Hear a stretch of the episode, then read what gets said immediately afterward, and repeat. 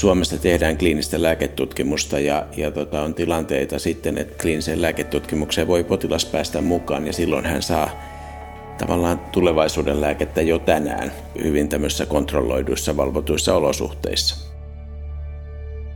Tervetuloa kuuntelemaan Terveysradiota. Se on Rochen podcast, jossa pureudutaan lääketieteen mahdollisuuksiin.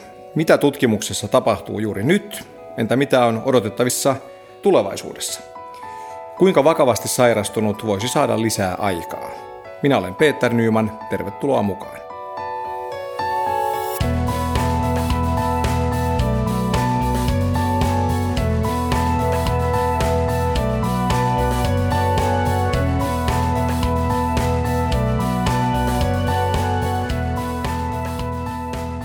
Lääketiede on kehittynyt suurin harppauksin. Ennen puhuttiin suurten potilasryhmien käytössä olevista niin sanotuista massalääkkeistä. Nykyään yksilöllinen terveydenhuolto mahdollistaa hyvin toisenlaisen lähestymistavan. Voidaan käyttää täsmälääkkeitä, jotka on tarkoitettu varsin pienille potilasryhmille. Mutta mitä pitää tapahtua, että uudet henkilökohtaisesti räätälöidyt lääkkeet saadaan potilaiden käyttöön? Siitä keskustellaan tässä jaksossa, joka on äänitetty Porissa Suomi Areena viikolla heinäkuussa 2019. Ja vieraina ovat Kelan ylijohtaja Elli Aaltonen. Joo, hyvää Poria kaikille. Fimean ylijohtaja Eija Pelkonen. Hyvää huomenta kaikille. Sekä Roschen lääketieteellinen johtaja Anssi Linnankivi. Joo, hei vaan kaikille.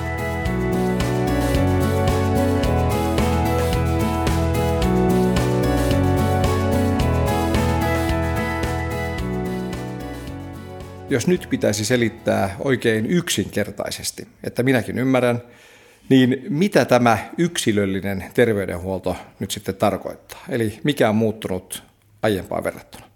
Jos me tarkastellaan asiaa lääkehoidon näkökulmasta, niin aikaisemmin saman elimen sairautta sairastaville potilaille annettiin hyvin samankaltainen lääkitys.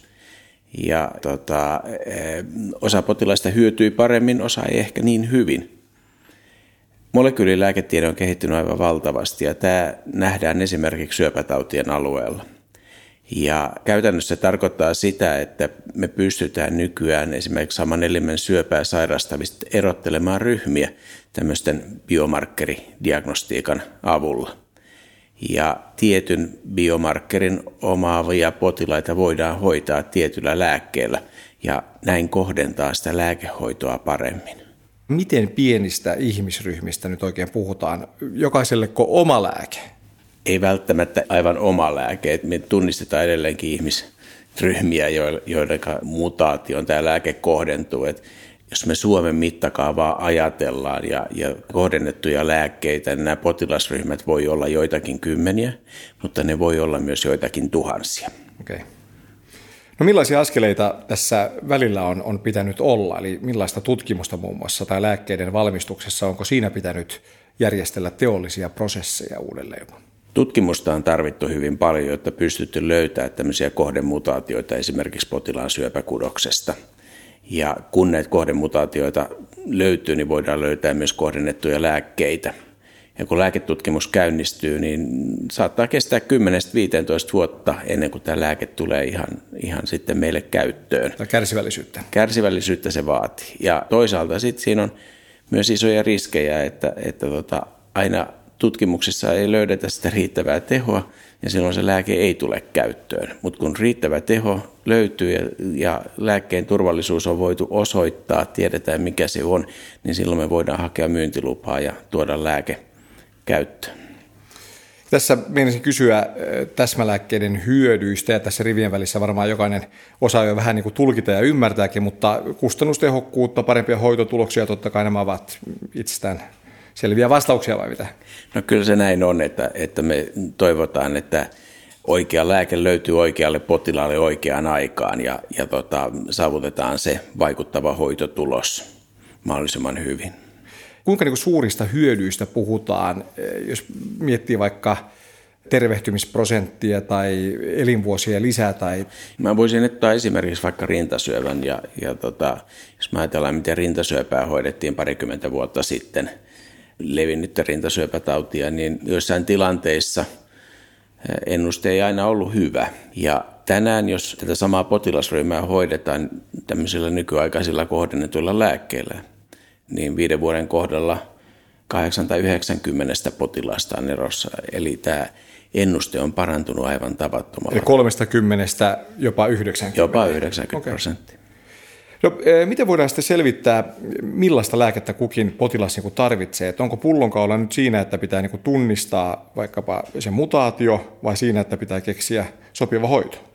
Pitää tunnistaa mutaatio. Eli, eli nyt jos vaikka sairastuu syöpätautiin ja, ja tota, halutaan selvittää, onko olemassa tämmöistä kohdennettua lääkettä tämän potilaan tilanteeseen, niin se voidaan selvittää esimerkiksi tämmöisellä nykyaikaisella genomiprofiloinnilla. Eli, eli otetaan tästä kasvaimesta tai jopa verenkierrosta näyte, jolloin tutkitaan tämän kasvaimen DNA ja arvioidaan sieltä, että löytyykö sen tyyppisiä mutaatioita, joihin olisi olemassa kohdennettua lääkehoitoa. Pitää vetää vähän kotiinpäin. Suomi pitää saada mainittua. Miten arvioisit Suomen asemaa nyt tällä sektorilla? Missä meillä on vahvuuksia ja, ja missä toisaalta heikkouksia, joita voisi parantaa tai pitäisi parantaa? Suomessa vahvuuksia on se, että tota, meillä potilaat tutkitaan yleensä varsin hyvin. Eli, eli tota, meillä on mahdollisuuksia tehdä tämmöisiä genomisekvenointeja tai genomiprofilointeja tuumorikudoksiin ja tota, tunnistaa sitten niitä potilaita, jotka voi hyötyä tämän tyyppisestä hoidosta – että toiminta on käynnistynyt ihan muutaman vuoden aikana ja näyttää olevan pikkuhiljaa lisääntymässä. Ja tota, no sitten kehitysalueitakin toki Suomessa löytyy, että, että vaikka Suomessa syövän hoito on erittäin korkeatasosta ja kansainvälisesti hyvin verrattavissa hyvät hoitotulokset, niin tota, uusien lääkkeiden käyttöönotossa me joskus nähdään tilanteita, että uudet lääkkeet ei tule niin nopeasti käyttöön kuin joihinkin muihin maihin myyntilupa tulee yleensä samaan aikaan kuin muualle, eli periaatteessa niin kuin mahdollisuus käyttää on, mutta lääkkeiden käyttöönottoprosessi, korvattavuushakuprosessi tai sairaaloissa tapahtuva käyttöönottoprosessi näyttää olevan ajoin viiveinen. Yksi kysymys, Anssi, sulle vielä tässä, että jos nyt katsotaan tulevaisuuteen, niin, niin millaisella aikajänteellä on tulossa – seuraavia merkittäviä niin kuin muutoksia ja mitään tapahtumassa. Mä en tiedä, että puhun tämmöistä oikein niin paradigma-loikkauksesta, mutta jotain oikeasti merkittävää niin kuin muutosta ja eteenpäin menoa, niin mikä se voisi olla ja koska? Tällä hetkellä tutkitaan aika paljon semmoisia lääkkeitä, esimerkiksi syöpätaudeissa, joiden vaikutus kohdistuu tiettyyn mutaatioon, riippumatta siitä, missä kudoksesta tämä syöpä on lähtöisin. Ja tota, mikä tarkoittaa sitä, että, että tota, mutaatio onkin tärkeämpi itse asiassa kuin tämä kohdeelin. Toinen tämmöinen merkittävä asia, mitä tutkitaan hyvin paljon, on erilaiset syöpälääkkeiden yhdistelmät, eli, eli kombinaatiot, eli, eli yhdistetään ää, vaikka tämmöisiä kohdennettuja lääkkeitä syövän immunoterapialääkkeisiin. Tämä on tämmöisen intensiivisen tutkimuksen kohteena.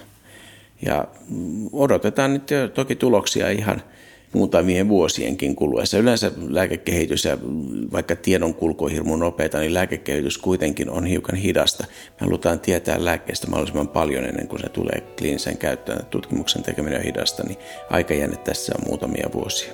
Mutta niin kuin jenkit sanovat, niin watch this space, eli seuratkaa tätä tyhjää tilaa tässä, niin tekstiä siihen tulee. Joo, stay tuned. Kova vauhtia. Joo. Hyvä, jäädään optimisti ja positiivisesti odottamaan.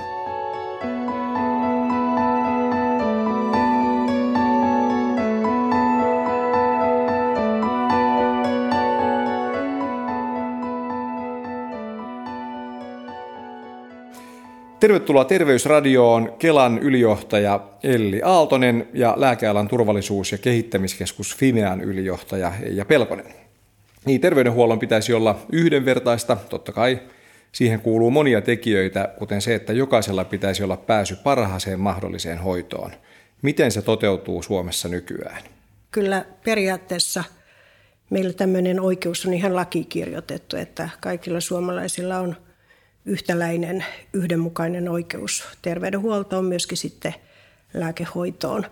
Mä tässä kun kuuntelin Anssia, niin tietysti me ollaan tässä nyt vähän siinä tilanteessa, että onko tämmöinen yhtäläinen ja yhdenmukainen ja sitten toisaalta entistä enemmän ilmenevä yksilöllinen lääkehoito vähän niin kuin saman janan toisia päitä ja, ja silloin joudutaan tietysti miettimään, että onko se muun muassa nyt mitä Kela tekee. Siis mehän tehdään paljon asioita lääkehoidossa, mutta ensisijaisesti korvataan lääkkeitä sen lainsäädännön puitteissa, mitä meillä on olemassa, jossa on eri korvaustasoja, on omavastuuta ja ja on ö, yhdenmukaisuutta, niin että pitäisikö samalla, kun me tiedostetaan tämä, mitä Ansi sanoit, ja tämän yksilöllisen lääkehoidon merkitys, jota mä itse myös allekirjoitan, koska sehän on myös kustannusvaikuttavampaa kuin se, että kaikilla samoista lääkkeistä samanlaiset korvausperusteet, jos se lääke kuuluu johonkin korvaustasoon, niin mä oon kyllä käynyt niin miettiä, että pitäisikö tätä korvausjärjestelmää käydä uusimaan, että – Mä olin eilen puhumassa byrokratiasta, niin mä vähän niin kuin tässäkin sanon tämän kliseisen sanan, että ehkä lääkekorvausjärjestelmä kaiken tuon valossa, mitä Ansi puhuit, niin vaatisi myös tämmöisen byrokratiapurun.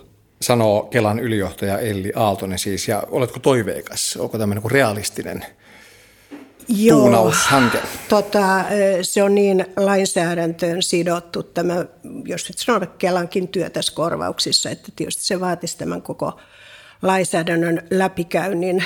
Terveisiä Arkadianmäelle. Terveisiä, terveisiä. Kyllä sillä hallitusohjelmassa on, mutta aika varovasti on niin kirjauksia tähän lääkekorvausjärjestelmän uusintamiseen, mutta kyllä se tapetille pitäisi minun mielestä ottaa. Nyt joka tapauksessa pitää aina muistaa se, että tämmöinen lääkehoito on merkittävä ihmisen terveydelle. Me useasti niin kun puhutaan julkisesti siitä, että voi voi kun maksaa paljon yhteiskunnallinen lääkekorvaukset, lähes puolitoista miljardia vuodessa me korvataan. Mutta korvataan sillä terveydenhuoltoa, ehkäisevää ja lääkehoitoa, mahdollisuutta palata työhön – kuntoutua, elää niin kuin hyvää elämää, niin yli kolmelle miljoonalle suomalaiselle. Osa heistä on pitkäaikaisia lääkehoidon käyttäjiä juuri näissä sairauksissa, mitä Ansikin mainitsi, että, että kyllähän tämä hyötysuhde on olemassa nyt hyvä. Myös me useasti sanotaan, että ei vaan tämä summa, joka me korvataan, että käytetäänpä meillä paljon lääkkeitä.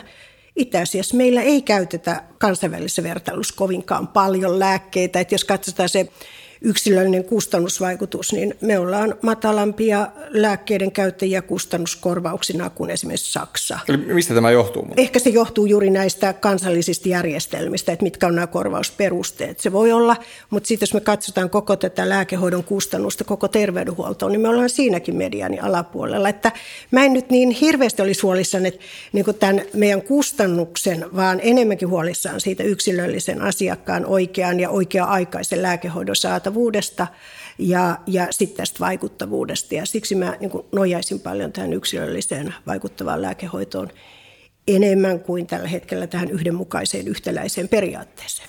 Kiitos Elli ja Eija Pelkonen, eli lääkealan turvallisuus- ja kehittämiskeskus Fimean ylijohtaja. Jatko tämän kollegasi arvion? Kyllä, eli asiantuntemuksellaan tämän puolen tietää, että Fimean roolihan tässä kokonaisuudessa on, on nimenomaan varmistaa se, se osuus, että lääkkeet ovat tehokkaita, turvallisia ja laadukkaita. Ja, ja suomalainen lääkejakelujärjestelmä toimii, että niitä on saatavilla. Meidän mandaattilla on tämä teho, turvallisuus ja laatu, joka todellakin sit haastaa myös nämä Fimean asiantuntijat ja kaikki viranomaisprosessit siitä, koska tänä päivänä tulee entistä riskialttiimpia lääkkeitä, toki tehokkaampia, mutta juuri se, että löydetään se oikea lääke sille oikealle potilaalle oikeaan aikaan, niin se on se meidän kaikkien yhteinen huoli. Miten, ei siellä teidän putiikissa, niin puhutaan turvallisuudesta ja tehokkuudesta, niin onko kaikki hyvin pitääkö meidän olla huolissaan? Me teemme työmme ja kaikki viranomaiset Euroopassa, kuten globaalistikin, tekevät, tekevät kaikkeensa, että kansalaisten ei tarvitse olla huolissaan. Lääke, joka ei ole riittävän tehokas tai turvallinen, niin semmoinen ei pääse markkinoille.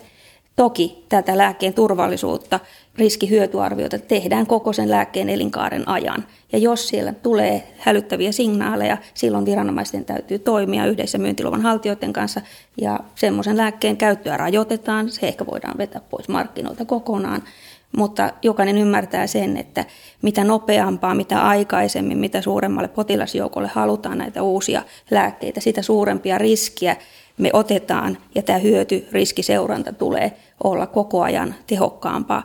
Samoin kuin se, että seurataan ja hankitaan sitä tietoa, miten nämä uudet lääkkeet toteuttavat sitä, sitä toivottua lopputulosta. Onko se vaikuttavuus niin hyvä kaikilla potilailla, joille sitä annetaan, vai onko vain tietty potilasryhmä.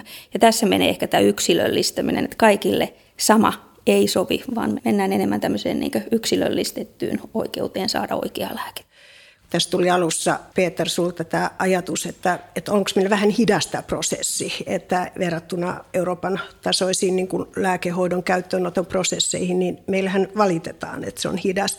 Osa siitä hitaudesta varmasti johtuu juuri siitä, että me halutaan olla ihan oikeasti turvallisia, että ennen kuin se lääke tulee käyttöön, niin sitä pitää olla tietty määrä testattu ja ja näin. Mutta onko tässä nyt jotain sellaista, kun mä ajattelen vaikka näitä uusia syöpälääkkeitä, että, että voisi olla se testausmenetelmäkin niin kuin jotenkin erilainen. Me, miten mä nyt sanoisin tähän vaatimattomasti, että me halutaan niin kuin se totaaliturvallisuus ja sillä me menetetään myöskin monta aikaa ihmiselle, joka voisi olla niin kuin sitten sen lääkehoidon, nopeamman lääkehoitoprosessin kautta. Ja se on ehkä oireellista ehkä tässä yhteiskunnassa muutenkin, niin mä, moni tietää ainakin, tai on tietävinään sen, että meidän ehkä yksi iso ongelma on se, että hyvin monissa asioissa me ollaan vähän niin kuin jähmeitä, vähän hitaita, me ollaan ehkä, ja hyvä, että niin kuin hirveästi varmistetaan totta kai, mutta niin. estääkö se tietynlaisen niin. Niin tempon ylläpitämisen. Tämä on, Annetaan kohta, kohta tuota Eijan vasta tähän Tämä on myös, kompleksinen mutta... asia, mutta jos ajatellaan niin kuin itse kutakin meistä, niin kyllähän me aika paljon luotetaan siihen, kun me joku lääke saadaan, niin kun me toisaalta tiedetä sen taustia eikä tiedetä sitä sisältöä, vaikka kuinka niin kuin luetaan sitä testiä, niin me luotetaan niin kuin siihen, että tämä lääke auttaa. Että, että sehän on se turvallisuuspohja, joka me tällä koko prosessilla niin kuin luodaan. Mutta toisaalta meillä tulee niin kuin paljon enemmän kuin ennen tällaisia niin kuin nopean saatavuuden merkittäviä sairauksia, otetaan vaikka erilaiset syöpään liittyvät kysymykset, niin, niin hidastetaanko me sen lääkkeen niin kun hyötyä asiakaslähtöisesti sillä, että me niin kun kaikki varmistetaan niin kovin. Mä kannatan itse kovasti turvallisuutta ylipäätään lääkehoidosta, sen takia mä en ole koskaan kannattanut sitä, että niitä viedään niin marketteihin, vaan siihen pitää olla hyvä neuvonta ja ohjaustus. Mutta kun me lähdetään tätä prosessia purkaan, niin mä en oikein tiedä, mistä päästä pitäisi lähteä. Kelan näkökulmasta mä katson, että pitäisi olla valmiudet tähän korvausjärjestelmän uusintamiseen. Nämä tasot on vähän menettänyt merkitystään, koska suurin osa siitä summasta menee nyt sinne erityiskorvattaviin lääkkeisiin. Ja sitten toisaalta kysyn, että pitäisikö enemmän niin kuin rohkaistua siihen, mitä nyt on aloitettu, eli tämmöistä ehdollista korvattavuuden menetelmää. Ei. No, turvalli, turvallisuutta vahtivana viranomaisena, niin tänä päivänä keskustellaan kyllä viranomaispiireissä hyvin paljon siitä, että otetaanko me liikaa jo turvallisuusriskejä.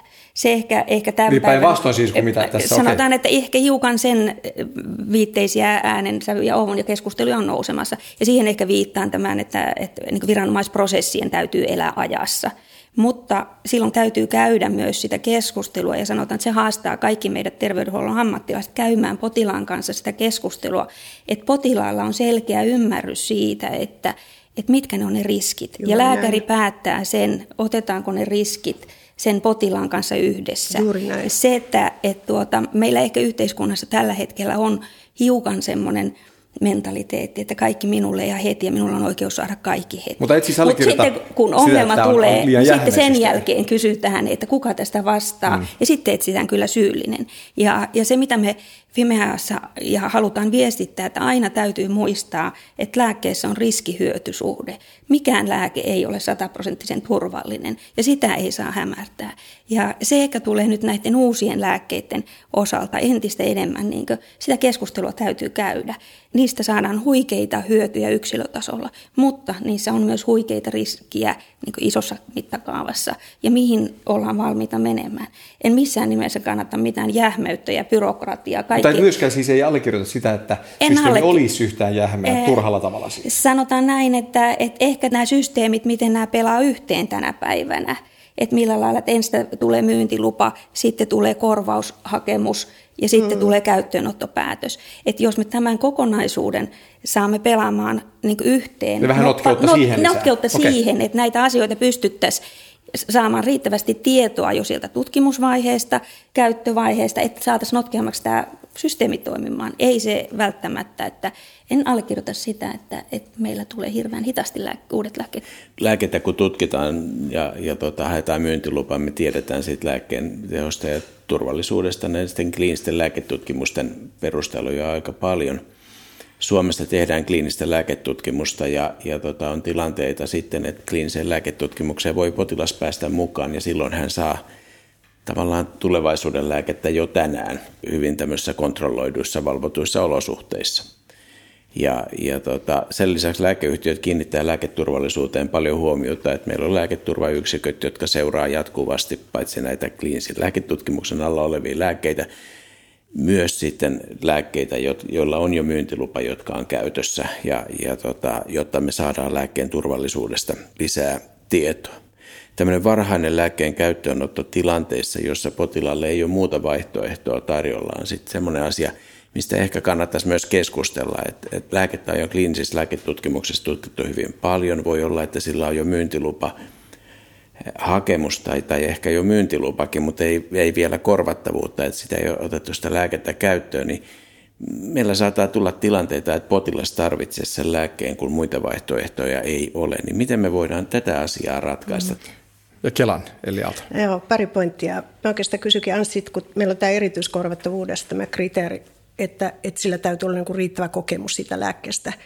Niin miten me saadaan se riittävä kokemus, että, että se kokemuksen niin kerääminen ja, ja jos sitä ei sit saa erityiskorvattavuuden piiri, joka on asiakkaalle pitkäaikaisen lääkehoidon käytössä niin todellinen elinehto, niin kuka käyttää sitten peruskorvattavaa lääkettä. Että tota, tässä joutuu niin asiakaskin tavallaan sijaiskärsiäksi tämän tiukan prosessin vuoksi. Mutta mä en halua sanoa, että kaikki vaan niin kuin pellolle ja annetaan vaan tulla sieltä tutkimuksista sitä lääkettä ja testataan ihmisillä. Mutta kyllä tässä prosessissa ehkä on sen tyyppisiä niin kuin hallinnollisia piirteitä, että meillä on aika paljon erilaisia organisaatioita, jotka tässä äh, lääkkeen hyväksyntä- ja korvausmenettelyprosessissa ovat. Niin mä kysyn joltain asiantuntijalta, onko niitä liian monta, niin vastaukset on useasti, että onhan niitä niin paljon, ettei niitä enempää oikeastaan voisi vielä olla. Että tota, ehkä meillä pitäisi myös saada tähän prosessin kokonaiskuva, että tätä ollaan vähän niin kehitetty askel askeleelta, että meillä on paljon eri instituutioita, jotka on tässä prosessissa mukana ja ne voi tehdä myös ajallisia viiveitä, ihan niin kuin Anssi sanoi.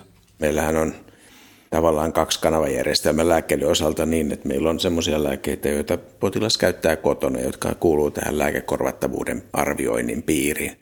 Mutta sitten on lääkkeitä, joita käytetään vain sairaalassa ja, ja mm-hmm. tota, ne ei, ei olekaan korvattuja ja siellä sairaalassa käytettävillä lääkkeillä on arviointiprosesseja. Eli, eli tota, Fimea, palveluvalikoimaneuvosto – sitten on erilaisia tämmöisiä terveysteknologioiden arviointitahoja. Ja sitten vielä sairaalassa on olemassa tämmöinen käyttöönottopäätöstä seuraava kliininen ryhmä. Eli, eli siinä on monenlaisia erilaisia toimijoita saira- uuden sairaalalääkkeen tai uuden sairaalalääkkeen käyttöaiheen ää, käyttöönottopäätöksessä. Ja, ja tota, ihan niin kuin Elli sanoi, niin tämä vaikuttaa hirmu monimutkaiselta ja ammattilainenkaan ei aina pysy perässä, saati sitten kansalainen. Et kyllä me varmaan voitaisiin yhdessä miettiä sitä, että miten me saataisiin prosessia yhtenäistettyä ja tehdä siitä ketterämpi tulevaisuudessa.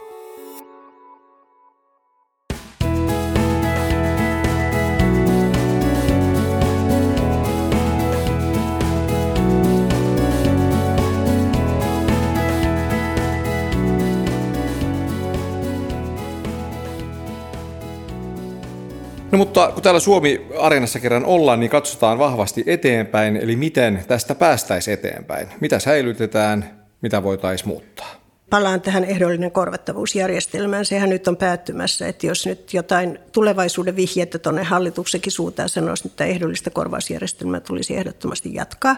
Ja sitä tulisi jatkaa riittävän pitkäaikaisesti, että saadaan siitä ne vaikuttavuushyödyt.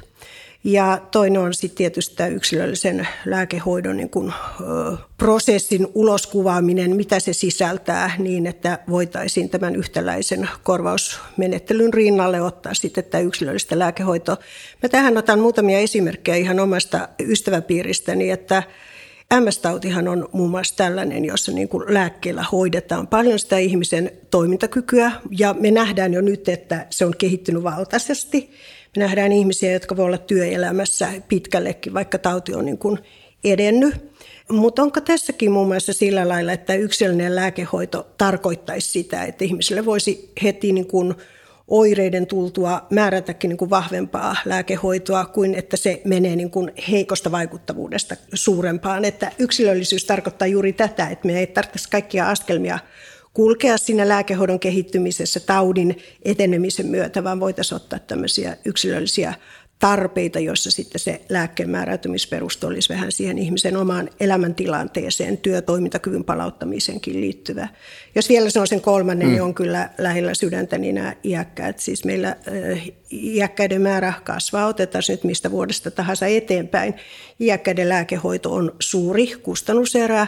Se on myöskin merkittävä asiakkaalle ihmiselle itselleen, ei vain sille yhteiskunnalle, että pystytään niitä iän mukana tuomien sairauksien kipuja lieventämään ja sitä toimintakykyä pitämään yllä. Ja se on kyllä, se on nyt sitten Peter sitä hähmästä. Et okay. Siinä on niin paljon niin kuin kuorma, että kukaan ei pysty pitämään sitä hallussa.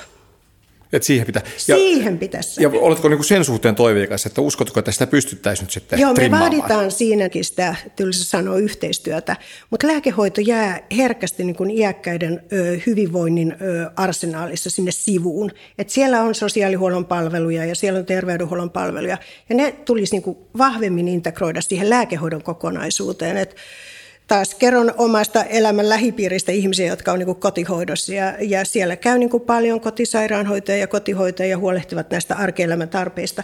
Mutta lääkehoito tapahtuu jossain, niin kuin, mitä hekään ei tiedosta, eikä iäkäs ihminen itse tiedosta. Että pillereitä otetaan dosettiin ja niitä siitä nautitaan ja, ja tota, se ei niin kuin tuu siihen kokonaiskuvaan. Ja sitä pitäisi läpikäydä, koska siellä voi olla niitä toisensa kumuloivia lääkkeitä ja, ja voi olla sellaista, missä niin kuin se ihminen ei itse asiassa hyödy. Lääkkeiden määrä on iso, mutta kokonaisvaikutus on heikko. Kyllä fiksua pohdintaa kolmen pointin pohjalta. Miten Eija Pelkonen ja Anssi Rinnankivi kommentteja tähän? Tämä, mitä Heli nosti, niin on, on iso ongelma tässä maassa, eli, eli lääkehoidon niin sisältöön ja ylipäätään niin rationaalisen lääkehoidon niin toteuttamiseen, niin siihen tarvitaan kaikkia terveydenhuollon ammattilaisia. Se täytyy olla moniammatillista yhteistyötä ja myös potilaan omaa aktiivisuutta. Tässä on myös puhuttu paljon nyt tästä notkeuden lisäämisestä nimenomaan niin kuin yhteistyön kautta, että saadaan, saadaan jähmeyttä sitä kautta poistettua. Kuka tämä niin kuin orkesterijohtaja tässä nyt pitäisi olla, että kuka niin kuin pääasiallisesti koordinoi tätä parempaa notkeutta sitten? Kenen käsissä voisi olla? Fimea on yhtenä aktiivisena toimijana tässä ja, ja me Fimeassa halutaan kyllä ottaa hyvin vahvaa roolia okay. lääkehoidon toteuttamisesta ja rationaalisen lääkehoidon toteuttamisesta niin tulevaisuudessa ja, ja se on meille yksi strateginen painopistealue varmasti tulevaisuudessa. Anssi ja Elli. Varmaan sitten terveydenhuollon ammattilaiset sinänsä on ihan keskeisessä roolissa tässä. Mulla olisi myös kolme pointtia vielä tähän tota, liittyen yksilölliseen terveydenhuoltoon. Tämä iäkkäät on hyvä nosto, koska siellä yksilöllinen terveydenhuolto on hirmu tärkeä asia. Iäkkäät on hyvin yksilöllisiä ja, ja tota, esimerkiksi lääkehoidon toteuttaminen niin tota, vaatii jokaisen potilaan niin räätälöintiä ja arviointia, että miten se voidaan toteuttaa. Ja siinä tarvitaan niin kuin paitsi viranomaista, niin myös terveydenhuollon ammattilaista. MS-taudista tuli maininta ja, ja tota, MS-tauti on nimenomaan sen tyyppinen sairaus, että siinä potilaiden taudinkuva voi olla erilainen.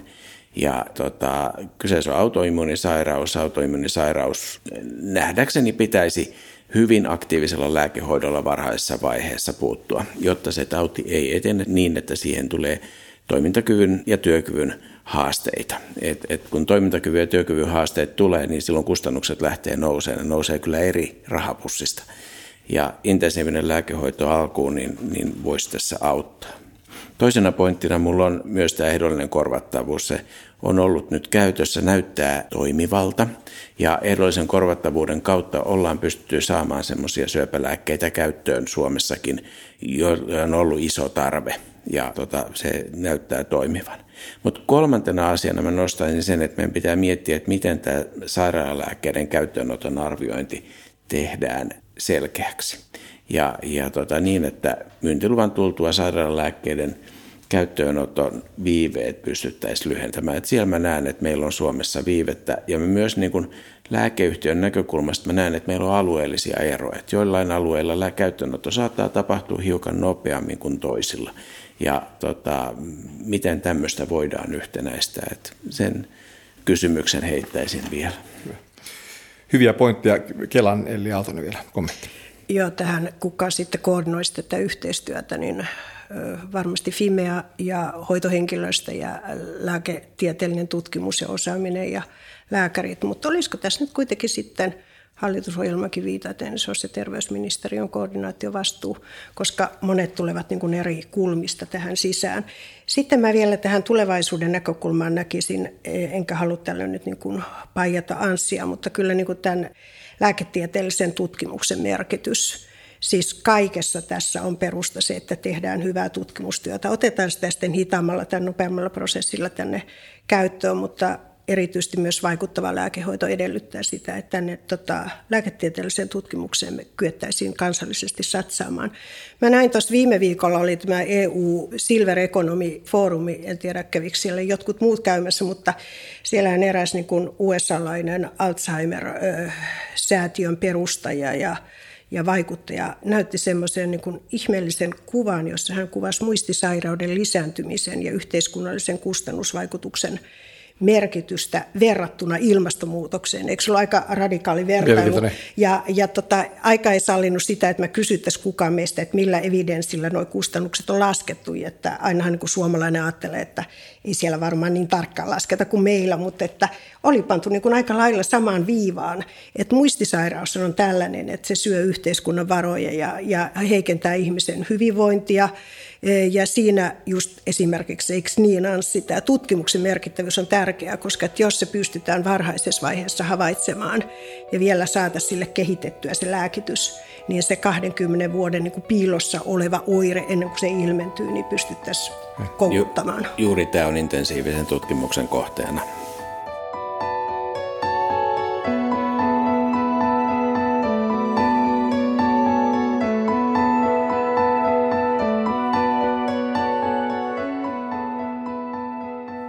Kuka tässä loppua kohden mennään paljon pohdittavaa, paljon pureskeltavaa, tosi mielenkiintoisia ää, tuota, fiksuja arvioita, kommentteja teiltä kaikilta, erittäin mielenkiintoista kuunnella. Pari pientä pointtia vielä, ää, jos miettii ihan potilaiden niin kuin, roolia hoitoa päätettäessä, niin sanokaa sitä vielä, miten näette potilaan roolin muuten?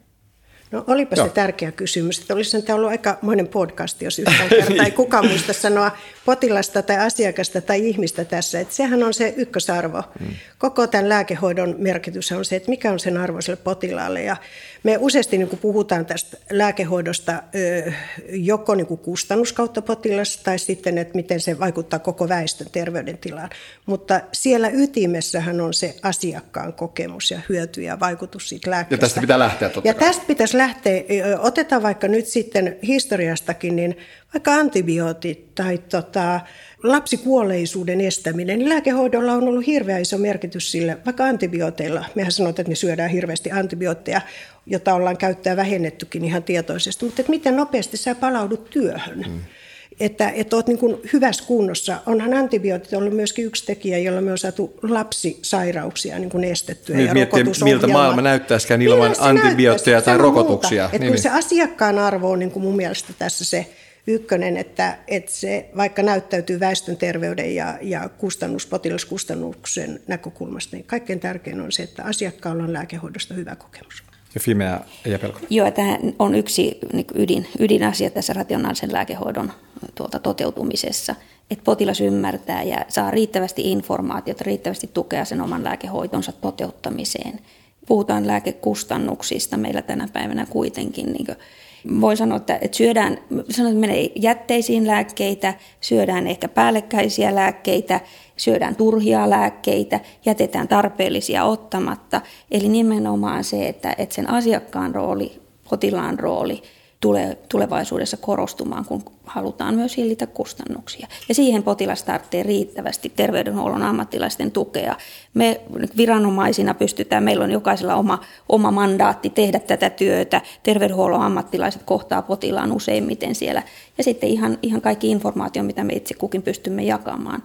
Ja viime kädessä, niin tuossa aiemmin oli puhetta, lakia säätävät meidän kansanedustajamme, meitä ohjaava ministeriö – heillähän on niin avaimet sitten tehdä nämä isot muutokset, mutta me jokainen voidaan niin jokapäiväisessä työssämme parantaa sitä potilaan kykyä ottaa se oma lääkehoitonsa hallintaan. Ja Roshan Anssi Linnankivi. Joo, potilaan rooli tulee varmasti korostumaan. Mä olen hyvin vahvasti samaa mieltä. Jo yksilöllinen terveydenhuolto ja yksilöllinen lääkehoito korostaa sen yksilöllisen potilaan roolia. Toinen asia on se, että potilaan rooli lääkehoidon päätöksenteossa tulee kasvamaan, että tieto on tarjolla kaikille ja, ja potilaalla varmasti on näkemyksiä siitä, että miten minun hoidetaan. Ja, ja tota, hän tulee ottamaan osaa yhä enemmän siihen omaan hoitoonsa ja yhdessä sen terveydenhuollon ammattilaisen kanssa. Et, et, näkisin potilaan roolin aivan keskeiseksi tässä. Hienoa. Hei, semmoinen kysymys vielä, että mitä terveisiä haluaisitte lähettää uusille ja vanhoille päättäjille, jos puhutaan lääkehuollon tulevaisuudesta? Lyhyet terveiset vielä. Lääkehuolto on kokonaisuus ja sitä pitää katsoa kokonaisuutena osana sosiaali- ja terveyspalvelujärjestelmää. Joo, lääkehoito on investointi ihmisten terveyteen. Tämä on se lähtökohta, josta sitä pitää kehittää. Ja meidän pitää yhdessä miettiä tulevaisuutta, että miten me rakennetaan semmoista lääkehuoltoa ja lääkehoitoa, että, että me pystytään Suomessa tarjoamaan parasta hoitoa meidän kansalaisille. Kiitos paljon vieraillemme Kelan ylijohtaja Elli Aaltonen, Fimean ylijohtaja Eija Pelkonen ja Roschen lääketieteellinen johtaja Anssi Linnankivi. Ja kiitos sinulle, että kuuntelit Roschen Terveysradio-podcastin. Jos tykkäsit jaksosta, pyytäisimme vielä yhtä asiaa, nimittäin kerro tästä ohjelmasta kaverillesi. Löydät kaikki jaksot Spotifysta ja Apple Podcasteista. Tämän podcastin tuotti Jaksomedia.